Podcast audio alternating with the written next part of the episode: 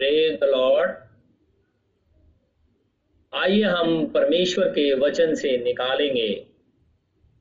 लुका की इंजील सात अध्याय, लुक चैप्टर सेवन।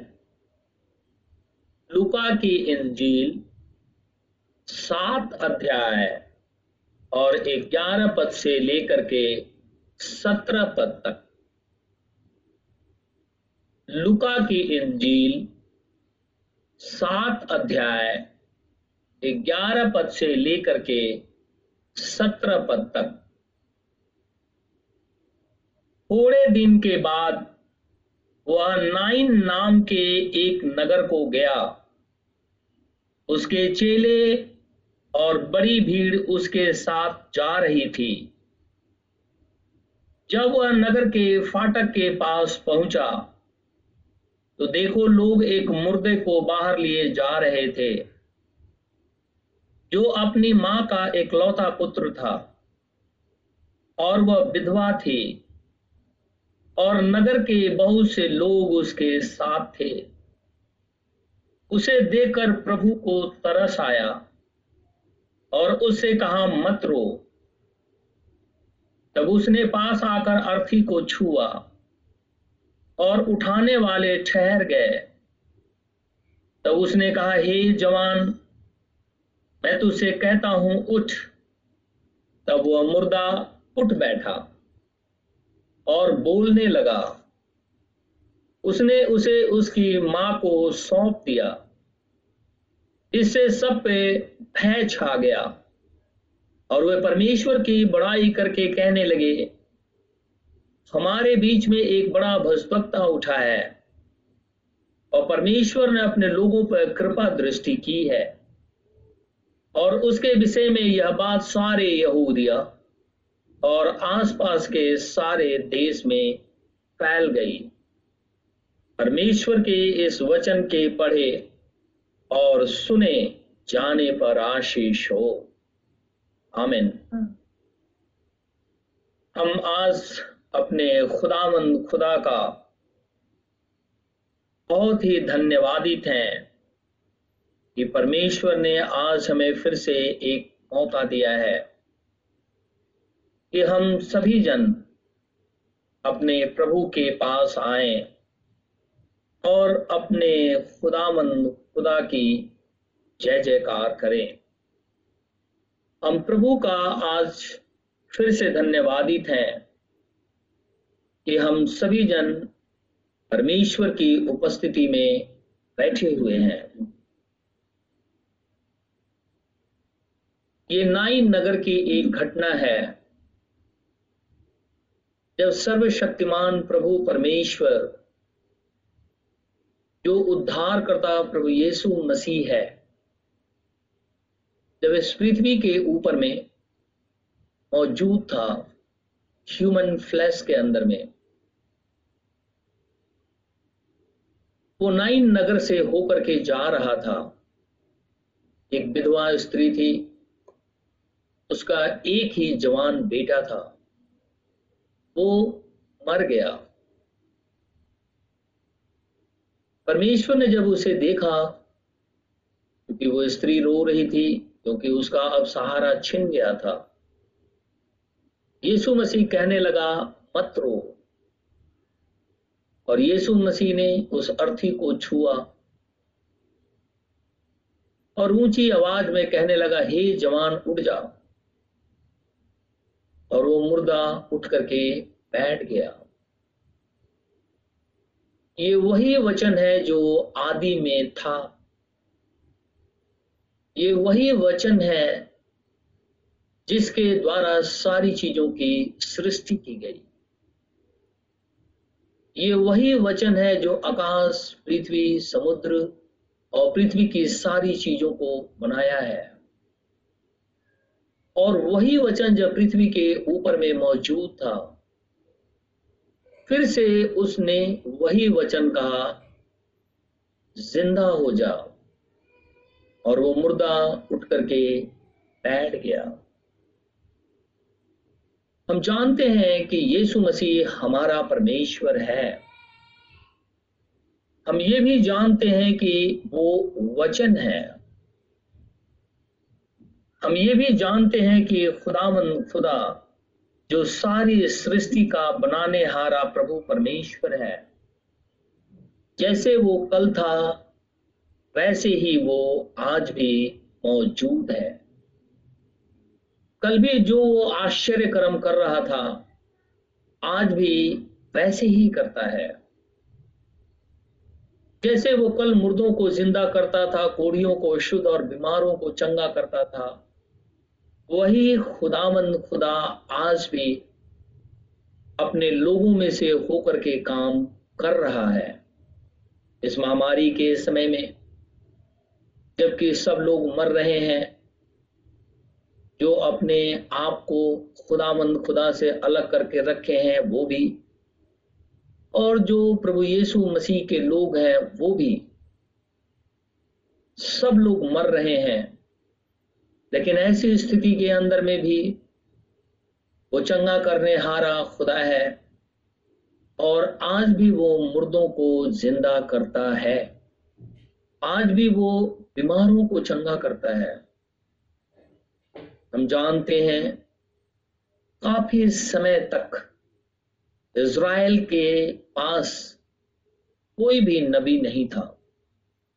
यानी मलाकी के बाद से इज़राइल के पास कोई नबी नहीं हुआ। काफ़ी लंबे अरसे के बाद में यीशु मसीह जो हमारा उद्धार करता है, वो इस पृथ्वी के ऊपर में आया, वो भविष्यवक्ता भी है, वो गॉड प्रॉफिट है। क्योंकि स्वयं वो भविष्यवक्ता है। और पहले वो नबियों में से होकर के काम करता था। और आज अपने सेवकों में से होकर के काम करता है। पुराने समय के अंदर में अक्सर इज़राइल के मध्य में नबी हुआ करते थे। और उस समय एलिया, एलिशा, बाद में वही उसी की आत्मा यहुना बपतिस्मा देने वाले के पास, उसी की आत्मा ब्रदर ब्रैनहम के अंदर में से हो करके और उसी की आत्मा एक बार फिर से और आने वाली है इज़राइल के लिए, हमारे लिए नहीं, इज़राइल के लिए। और इज़राइल के मध्य में वो प्रचार करेंगे और फिर एक लाख चौवालीस हज़ार बचाए जाएँगे। यानी पुराने समय के अंदर में खुदावन खुदा अपने नबियों में से होकर के ही काम करता था। और उसमें से एक नबी था एलिशा, जो एलिया की आत्मा से परिपूर्ण था। एलिशा एक ऐसा प्रॉफिट था। बाइबल कहती है कि उस प्रॉफिट के छोटे छोटे सेवक हुआ करते थे। एक दिन एक स्त्री आई और एलिशा से कहने लगी, हे गुरु, देख मेरा पति मर गया और मेरे पति ने बहुत से कर्ज ले रखे थे।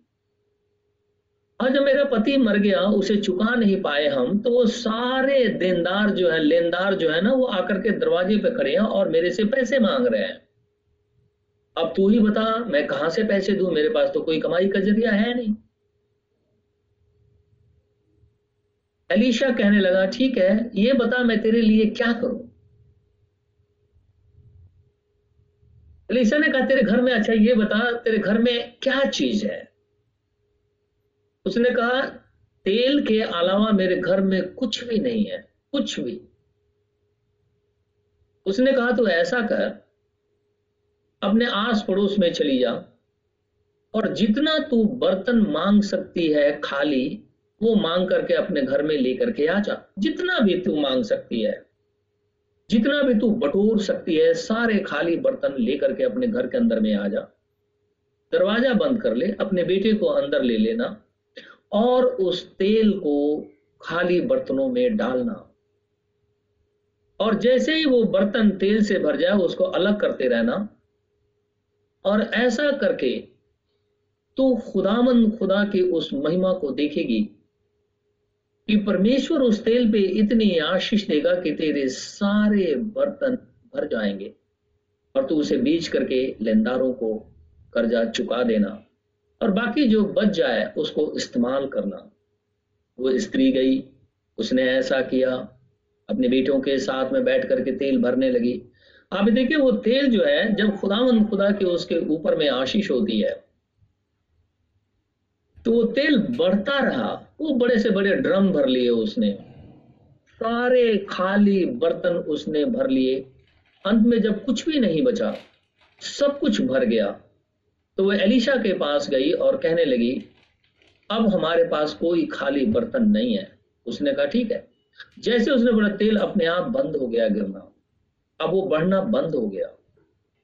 और उसने उसे बेच करके अपने कर्जे चुका दिए। वही एलिशा सुनेम के अंदर में आया जाया करता था। जब वो सुनेम के अंदर में आया जाया करता था तो वहाँ एक धनी स्त्री थी हस्बैंड वाइफ और वो दोनों उसको रोज देखते थे कि ये इधर से आता है और फिर चला जाता है। ये लगता है ये धर्मी जन है। अपने पति से वो स्त्री कहने लगी, ये अपने घर के ऊपर में एक कोठरी बना देते हैं। जब ये खुदा का जन इधर से आएगा तो हम उसका आदर मान करेंगे और उस कोठरी में एक चरपाई रख दिया उन्होंने, एक टेबल रख दिया और छोटे छोटे पानी के बर्तन रख दिए कि वो आएगा यहाँ आराम करेगा चरपाई के ऊपर में और फिर जब उसका दिल करेगा यहाँ से उठ करके जाएगा। और उन दोनों ने एक मत हो करके उन्होंने कोठरी बनाई और एलिशा जब उधर से जा रहा था अपने सेवक गेजी के साथ में। तो ये सुने वासी स्त्री कहने लगी, हे प्रभु के जन मेरे घर आ जा। और वो उसके घर आ गया। और रोज जब कभी वो सुनेम को जाता था, उधर से आता था, उस स्त्री के घर में आकर के ठहर जाता था। एक दिन वो आकर के ठहरा हुआ था। उसने अपने सेवक गेजी से बोला, उस स्त्री को बुला करके ले आ। वो स्त्री आई और अलीशा कहने लगा, ये बताओ, मैं तुम्हारे लिए क्या करूँ? क्या तुम्हारा नाम मैं इज़राइल के बादशाह को जा करके बताऊँ कि ये मेरी सेवा करती है? या तुम्हारा नाम जा करके सेनापति को बताऊँ कि ये मेरी सेवा करती है? क्या करूँ मैं तुम्हारे लिए? उसने कहा, नहीं, कुछ करने की ज़रूरत नहीं है। ये जी कहने लगा, हे प्रभु इसकी कोई संतान नहीं है।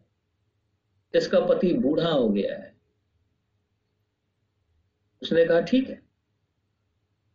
और उसने उस स्त्री से कहा, इस बसंत ऋतु के अंदर में तू एक पुत्र को जन्म देगी।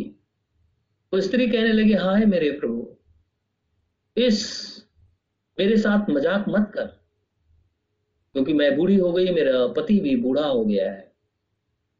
उसने कहा, नहीं, तेरा एक पुत्र होगा और समय के पूरे होने पे उसे एक बेटा हुआ। बेटा बड़ा भी हुआ, लेकिन एक दिन अपने पिता के साथ खलिहान में बैठा हुआ था। उसके सिर के अंदर में दर्द हुआ। उसका पिता अपने नौकरों से कहा कि, ले जाकर इसके माँ की गोद में इसे रखो, इसको बहुत तकलीफ़ हो रही है। जब वो अपनी माँ की गोद में आकर के बैठा, थोड़ी देर बाद वो मर गया। ये स्त्री अपने बेटे को उठा करके एलिशा के चरपाई पे डाल दिया और अपने पति से कहने लगी कि नौकर को भेज, गधे पे काठी बाँध और मैं एलिशा से मिलने जाऊँगी। बाइबल कहता है, लिखा हुआ है कि उसका पति कहने लगा कि आज तो नया चाँद भी नहीं है और न ही विश्राम दिन है तो फिर करमेल पर्वत पे जा रही है, वहाँ तेरे को नबी नहीं मिलेगा। वो कहने लगी, नहीं, मैं वहाँ जाऊँगी। और अपने नौकर से कहा, गधे को तेज़ी से हाँक। और वो गधे पे बैठ करके करमेल पर्वत के पास जाने लगी। एलिशा वहाँ मौजूद था। उसके अंदर में खुदावन, खुदा की आत्मा थी। इसीलिए वो जो कुछ भी बोलता था, वो होता था। एलिशा ने दूर से देखा और अपने चेले गेजी से कहने लगा, ये सुनेम वासी स्त्री आ रही है क्या? उसने कहा हाँ। बोला, दौड़ करके जाओ और उससे पूछ कि क्या सब कुछ ठीक है? जरा मैं इसे पढ़ूँगा। दूसरा राजा चार अध्याय सेकंड किंग चैप्टर फोर दूसरा राजा चौथा अध्याय चार पद और मैं पढ़ूँगा पच्चीस पद से। तो वह चलते चलते करमेल पर्वत को परमेश्वर के भक्त के निकट पहुँची। उसे दूर से देखकर परमेश्वर के भक्त ने अपने सेवक गेजी से कहा, देख, उधर तो वह सुनेमिन है। अब उससे मिलने को दौड़ जा, और उससे पूछ कि तू कुशल से है? तेरा पति भी कुशल से है, और लड़का भी कुशल से है? पूछने पर स्त्री ने कहा, हाँ, कुशल से है। ये बड़ी अजीब सी बात है। इसका बेटा मर गया हो, वो कहती है कि हाँ सब कुछ ठीक है। क्या ऐसा हो सकता है? कि जिसका बेटा मर गया हो, वो कहती है, सब कुछ ठीक है, मेरा बेटा, मेरा पति और मैं भी ठीक हूँ। उसने जाकर के गेजी ने एलिशा से कहने लगा, वो कहती है, सब कुछ ठीक है। उसी घड़ी ये सुनेमिन ऊपर पहुँच गई और जाकर के उसने एलिशा के पैर पकड़ लिए। और लिखा हुआ है कि जब उसके पैर पकड़ करके रोने लगी तो गेहजी उसे सोच रहा था कि धक्के मार के हटा दूँ कि मेरे गुरु का पैर ना पड़े लेकिन एलिशा कहने लगा, इसे छोड़ दे। इसका मन बहुत व्याकुल है। यहोवा ने मुझे बताया ही नहीं कि इसके संग क्या हुआ है। क्योंकि बहुत सी ऐसी बातें हैं जो खुदावन खुदा इन वक्त पे अपने नबियों, अपने सेवकों को बताता है। सुनेमिन का बेटा मर गया। वो कहती है, सब कुछ ठीक है। उसके पैर पकड़ के रो रही है। एलिशा को पता ही नहीं कि उसका बेटा मर गया है। और एलिशा कहने लगा, खुदा ने मुझे ये बात छुपा करके रखी है। मुझे, मेरे ऊपर उसने प्रकट नहीं किया, क्योंकि परमेश्वर अपने नबियों में से होकर के ही बात करता है, क्योंकि परमेश्वर वचन है और वचन नबी के पास आता है। और जब वचन नबी के पास आता है तो नबी को ये सारी बातें पता होती है कि क्या होना है, क्या नहीं होना है। इसको ये बात पता नहीं थी। कहने लगा गेजी से छोड़ दे इसे, इसका मन बहुत व्याकुल है। जब उसे पता चला, उसने पूछा, ये स्त्री कहने लगी कि, मेरा क्या दोष है कि तूने मुझे खुदा के नाम से पुत्र दिया। जैसे उसका नाम लिया उसने, वो समझ गया कि वो बच्चा मर गया है। एलिशा कहने लगा, ये छड़ी ले और दौड़ करके जा। एलिशा छड़ी लेता था, जैसे कि मूसा। छड़ी के अंदर में ताकत नहीं होती, लेकिन परमेश्वर जब उसे देता है तो परमेश्वर वो चिन्ह के लिए देता है ताकि उसके द्वारा चिन्ह प्रकट हो।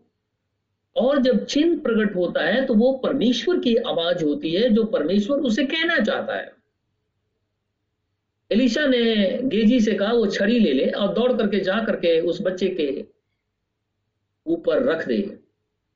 वो दौड़ करके गया, उस बच्चे के ऊपर में रख दिया, लेकिन उस बच्चे का सांस नहीं आया। वो दौड़ करके आया और कहने लगा गे जी, नहीं, बच्चा ज़िंदा नहीं हुआ। तब तक ये स्त्री उसका पैर पकड़े हुए थी। क्योंकि खुदावन खुदा, जब मूसा को भी इज़राइल देश भेजा था तो परमेश्वर ने छड़ी दी थी और कहा था कि अगर मिस्री या इज़राइली विश्वास ना करें कि मैं, ने तुझे भेजा है तो इस छड़ी के द्वारा चिन्ह प्रकट करना। और जब पहला चिन्ह का वो विश्वास ना करे तो दूसरा चिन्ह प्रकट करना। और दूसरे का भी विश्वास ना करे, तब तो नील नदी के पास जाना और उसका जल लेकर के हाथ में और छिड़कना वो खून हो जाएगा। एलिशा के पास भी वैसा ही छड़ी लेकिन वो छड़ी कोई चमत्कार नहीं दिखाई। वो इसलिए क्योंकि सुनेमिन को उसके ऊपर में, यानी छड़ी के ऊपर में फेत नहीं था फेत था कि नबी ही हमारे लिए सब कुछ करेगा। एलिशा, चल दिया। कहने लगा, चल, मैं तेरे घर चलूँगा। और एलिशा जब उस स्त्री के घर गया और उसने देखा कि मेरे पलंग पे इस बच्चे को उसने लिटा रखा है। और वो जाकर के उसके ऊपर पसर गया, लेट गया। मैं जरा इसे पढ़ूँगा। बत्तीस पद से। चार का second king chapter four verse thirty two से। जब एलिशा घर में आया तब क्या देखा कि लड़का मरा हुआ उसकी खाट पे पड़ा है? तब उसने अकेले भीतर जाकर द्वार बंद किया और पर यहोवा से प्रार्थना की। तब वह चढ़कर लड़के पर इस रीति से लेट गया कि अपना मुँह उसके मुँह से और अपनी आँखें उसकी आँखों से और अपने हाथ उसके हाथों से मिला दिए और वह लड़के पे पसर गया। तब लड़के की देह गर्म होने लगी। पैंतीस पद में लिखा है, तब वह उसे छोड़कर घर में इधर उधर टहलने लगा। अब एक यहाँ अजीब सी घटना घटती है। वो उसके ऊपर में पसर गया उस मुर्दे के ऊपर में। देह गर्म हो गई है, बच्चा लेकिन ज़िंदा नहीं हुआ, एलिसा उठ गया और घर के अंदर में चहलकदमी करने लगा। ऐसा क्यों कर रहा था वो? क्यों चहलकदमी कर रहा था? भाई ब्रैनम कहते हैं, बड़ा अच्छे तरीके से। कहते हैं वो चहलकदमी इसलिए कर रहा था क्योंकि वो अनोइंटिंग का वेट कर रहा था कि परमेश्वर जब तक मुझे अनोइंट फिर से नहीं करेगा, तब तक मैं बच्चे के ऊपर में अगर पसर भी जाता हूँ तो वो हील नहीं होगा।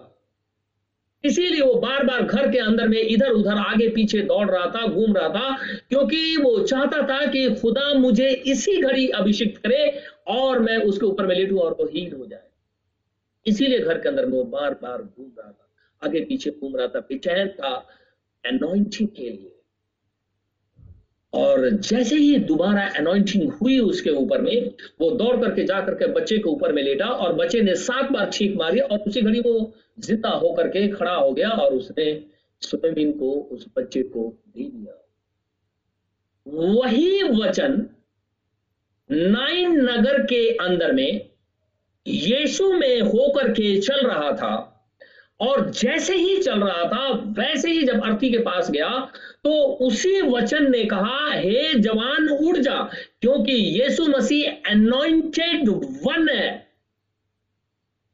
क्योंकि जिस दिन उसका बैप्टिज्म हुआ था, लिखा आकाश खुल गया। परमेश्वर का आत्मा उसके अंदर में समा गया। और लिखा है कि परमेश्वर जो कुछ भी था, उसके अंदर में आकर के डेरा कर लिया। इसीलिए उसे बार बार अनोइंटिंग की ज़रूरत नहीं है। लेकिन नबियों के अनोइंटिंग की ज़रूरत होती है, खुदा के सेवकों की अनोइंटिंग की ज़रूरत होती है और दूसरे जितने भी प्रचारक होते हैं, उनके एनर्जी की ज़रूरत होती है, क्योंकि एलिशा इसीलिए घर के अंदर में दौड़ रहा था, ताकि वो खुदामन खुदा का वेट कर रहा था कि पवित्र आत्मा मेरे अंदर में आए, ताकि मैं उस बच्चे के ऊपर में लिट और बच्चा को ज़िंदा हो जाए। जब तक पवित्र आत्मा नहीं आएगा, वो बच्चा जीवित नहीं होगा। लेकिन नाइन नगर के अंदर में पवित्र आत्मा, वहीं पे मौजूद ये वही खुदा है जो आज भी हमारे मध्य में मौजूद है। ये वही परमेश्वर है। अब इस महामारी काल को देखिए, लोग बीमार हो रहे हैं, लोग मर रहे हैं, लेकिन जो खुदामंद, खुदा के लोग हैं उनकी अनॉइंटिंग होनी अति आवश्यक है ताकि इस बीमारी की हालत में अगर किसी बीमार के लिए प्रार्थना करें तो खुदामंद खुदा वचन भेज करके उसे हील कर दे। जब तक अनॉइंटिंग नहीं होगी, प्रार्थना नहीं सुनी जाए न ही बीमार हील होगा, ना ही मुर्दे ज़िंदा होंगे, ना ही कोढ़ी चंगा होगा, ना ही दुष्ट आत्माएँ भागेंगे। खुदावन खुदा जब तक अपनी आत्मा को नहीं देता है, तब तक सब कुछ व्यर्थ ठहरता है। यीशु मसीह हमारा अगुआ है। एक घटना का मैं बयान करूँ। जब इसराइली मिस्र देश से निकल करके आ रहे थे और जंगल के मार्ग में थे। मूसा दुनिया से चला गया। यहोसू उनका लीडर हुआ। परमेश्वर यहोसू से कहने लगा, इज़राइल को कनान देश में पहुँचा दे। जब इज़राइली यर्दन को पार कर गए, यरिहो सामने था। और खुदा ने बोला था यरिहो को जीतने के लिए। उसी घड़ी परमेश्वर का एक दूत तलवार लिए हुए खड़ा था। सामने दिखाई दे रहा था। यहोसू उसे कहने लगा, जब उसको देखा तो यहोसू कहने लगा, एक बात बता, तू हमारी तरफ़ है? या दुश्मन की तरफ़ है? किसकी तरफ़ है? जरा मैं इसे पढ़ूँगा। दूसरा सैमुअल चौबीस अध्याय। दूसरा सामुएल, चौबीस अध्याय। और मैं पढ़ूँगा। दूसरा, सॉरी, यहोसू की पुस्तक। और उसका पाँच अध्याय यहोसू की पुस्तक, पाँच अध्याय तेरह पद से लेकर के पंद्रह पद तक। जोसुआ चैप्टर फाइव लिखा है, जब यहोशु यरियो के पास था, तब उसने अपनी आँखें उठाई और क्या देखा कि हाथ में नंगी तलवार लिए हुए एक पुरुष सामने खड़ा है? और यहोसू ने उसके पास जाकर पूछा, क्या तू हमारी ओर का है या हमारे बैरियों की ओर का है? तब उसने उत्तर दिया, नहीं, वरन मैं यहोवा की सेना का प्रधान होकर अभी आया हूँ। तब यहोसू ने पृथ्वी पर मुँह के बल गिरकर दंडवत किया। और उससे कहा, अपने दास के लिए मेरे प्रभु की क्या आज्ञा है? यहोवा की सेना के प्रधान ने यहोसू से कहा, अपनी जूती पाँव से उतार डाल। तो जिस स्थान पे तू खड़ा है, वो पवित्र है। तब यहोसू ने वैसा ही किया। तो उसके सामने झुक करके उसे यहुन्ना ने दंडवत किया। तो वो कहने लगा, तू मुझे दंडवत मत कर, क्योंकि मैं तो तेरा संगीत दास हूँ। खुदा को दंडवत कर। इसका अर्थ ये हुआ कि हम किसी भी दूत को दंडवत नहीं करते। अगर दंडवत करते तो वहाँ पे भी स्वर्गदूत था और हम उसे झुक करके दंडवत करते। लेकिन यहाँ पे लिखा हुआ है यहोसू जो महायाजक है यहोसू जो इज़राइल का अगुआ है, वो उसे झुक करके दंडवत किया। तो ये कौन था? ब्रदर ब्रैनहम कहते हैं, ये वही है जो इस पृथ्वी के ऊपर में आ गया। ये वही है जिसको झुक करके यहोशू ने दंडवत किया। क्योंकि आज यीशु मसीह कलिसिया का अगुआ है। उस काल के अंदर में चूँकि पिलर ऑफ़ फायर और पिलर ऑफ़ क्लाउड इज़राइल के आगे आगे चल रहा था, वो खुदा ही था। और जब वो प्रधान होकर के आया तो परमेश्वर वहीं पे मौजूद था। आपने अब्राहम को देखा होगा, जब वहाँ तीन दूत मिलने के लिए आए तो उसने दूत को झुक करके दंडवत नहीं किया, लेकिन लूत ने किया। लेकिन अब्राहम खुदावंद खुदा के सामने झुक करके दंडवत यहाँ पे ये सेना का कमांडर, सेनाओं का यहोवा जो परमेश्वर है होता है ना, सेनाओं का यहोवा हमारे संग संग है। वो सेना जो है, उसका प्रधान खुदा ही है। वही कमांडर नाइन नगर के अंदर में, वही अगुआ नाइन नगर के अंदर में आया और उसने उसी वचन को जो आदि के अंदर में बोला था जो यहूसू से बातचीत कर रहा था, जो मूसा से बातचीत कर रहा था, जो एलिशा से बातचीत कर रहा था, एलिशा को अनॉइंट कर रहा था, और आज भी पवित्र आत्मा के द्वारा जिनका बैप्टिज्म हुआ है, उसको अनॉइंट करता है, वही नाइन नगर के अंदर में मौजूद होकर के उसको ज़िंदा कर दिया।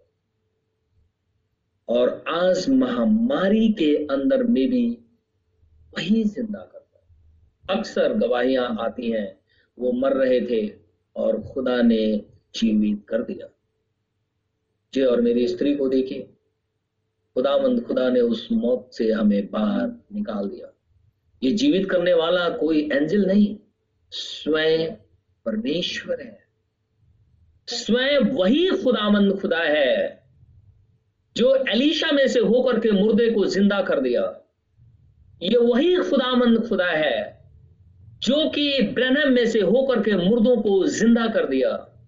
ये वही प्रभु परमेश्वर है जो कहता है, हे निकोदेमस, तुझे पवित्र आत्मा से जन्म लेना ही होगा अगर तू चाहता है कि परमेश्वर के राज्य के अंदर में एंटर कर जाए वही आज कोरोना काल में हमारे मध्य में मौजूद है, वरन यही मौजूद जब तक हमारी अनोइंटिंग नहीं होगी, जब तक पवित्र आत्मा के द्वारा हमारी अनोइंटिंग नहीं होती है, तब तक कोई भी बीमार हील नहीं हो सकता। कोई भी बीमारी दूर नहीं हट सकती। कोई भी दुष्ट आत्मा जा नहीं सकती है। आज वही प्रधान हमारे मध्य में आइए खुदा के सामने झुक करके दंडवत करें। क्योंकि पवित्र आत्मा हमारे मध्य में मौजूद है और यह संकट का काल चल रहा है, पृथ्वी पर त्राही त्राही मची हुई है। ऐसे समय के अंदर में वही अब्राहम, इसहाक और याकूब का परमेश्वर जो हमारे मध्य में है, हम उसके संग बोले और वो हमारे अंदर में हो ताकि हम जिसके लिए भी दुआ करें वो हीड हो जाए। और ये तब होगा जब पवित्र आत्मा की अनॉइंटिंग यही कारण था कि एलिशा उस बच्चे को ज़िंदा करने के लिए बार बार घर के अंदर में घूम रहा था। वो परमेश्वर का वेट कर रहा था, इंतज़ार कर रहा था कि खुदा का आत्मा आए और मैं उस बच्चे के ऊपर में जाकर के लेटूं ताकि वो हील हो जाए, जीवित हो जाए। और जैसे ही पवित्र आत्मा आया, उसके ऊपर में जाकर के लेटा, उसने सात बार छींक मारी और उठ करके बैठ गया। एक घटना मैं बताऊँ ब्रनम की। ब्रनम कहते हैं कि एक बार मैं सभा कर रहा था।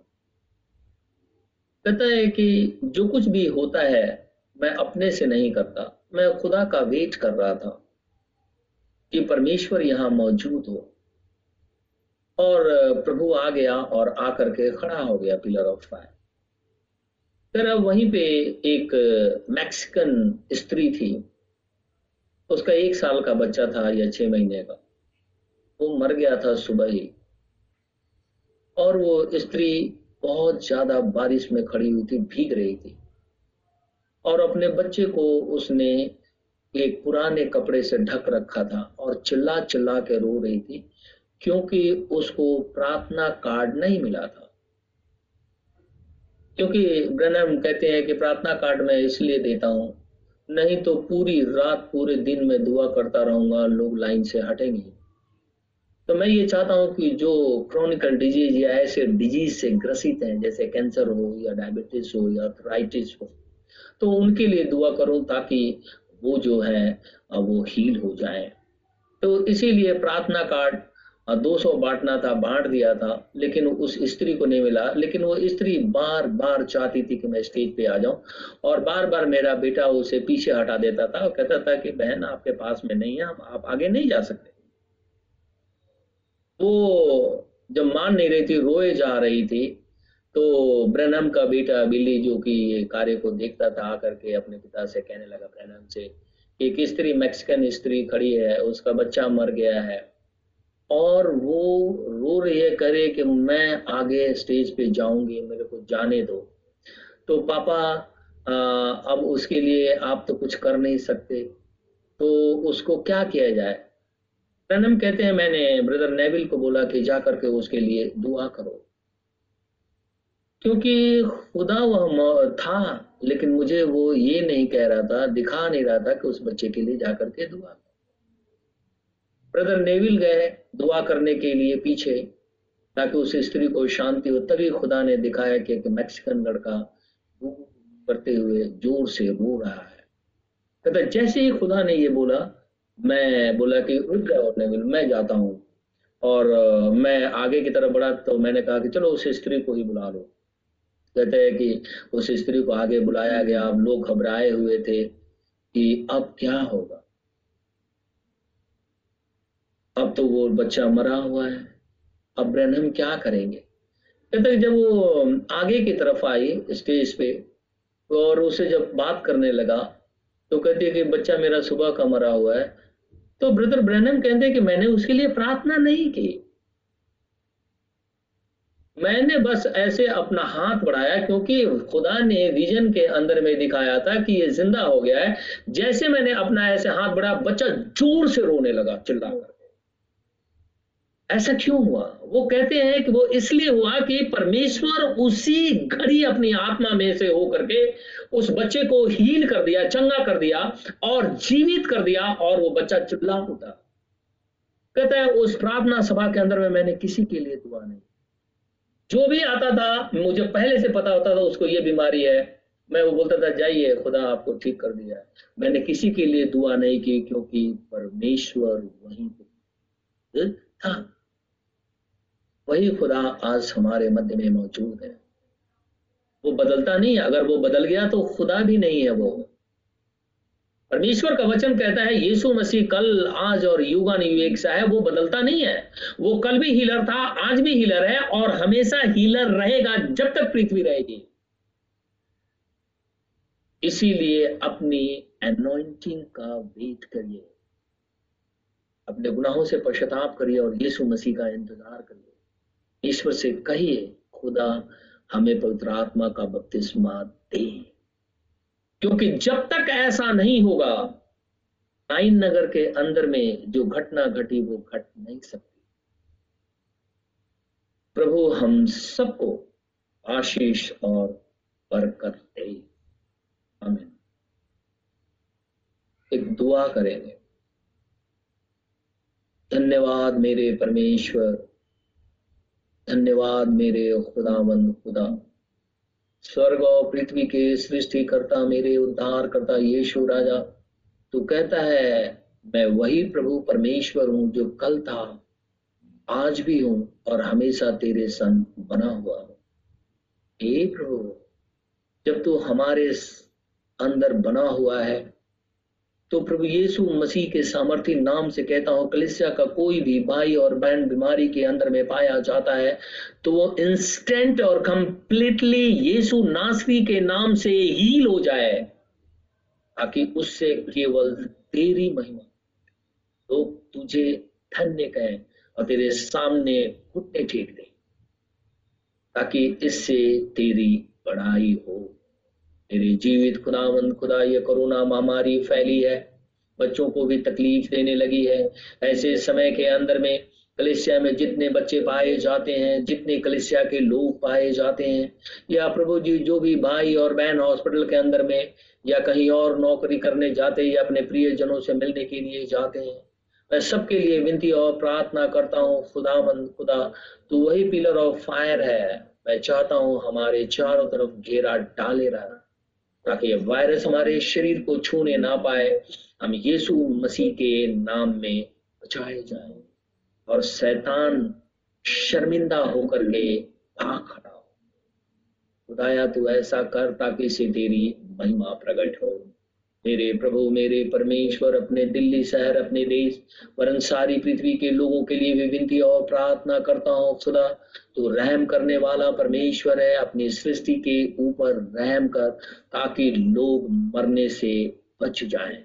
ये प्रभु, ये सब कुछ तेरी ही मर्ज़ी के द्वारा हो।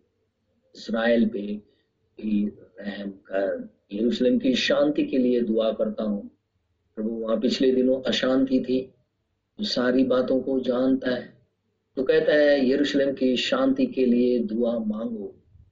माँगता हूँ, तेरा पवित्र नगर है, होली सिटी है तो उसकी सूठी प्रार्थना प्रभु यीशु नासरी के नाम से माँगता हूँ, इसे इसी घड़ी पूरा कर। हमारे बाप, तू जो स्वर्ग में है तेरा नाम प्रार्थना चाहे तेरी बादशाहत आए तेरी मर्ज़ी जैसे स्वर्ग में पूरी होती है। ज़मीन पर भी हो। हमारे रोज की रोटी आज हमें नहीं इस प्रकार हम कलिस्तानों को करते हैं, तू भी मेरे कसूरों को माफ़ कर हमें अजमाइश में ना पड़ने। परंतु बुराई से बचा।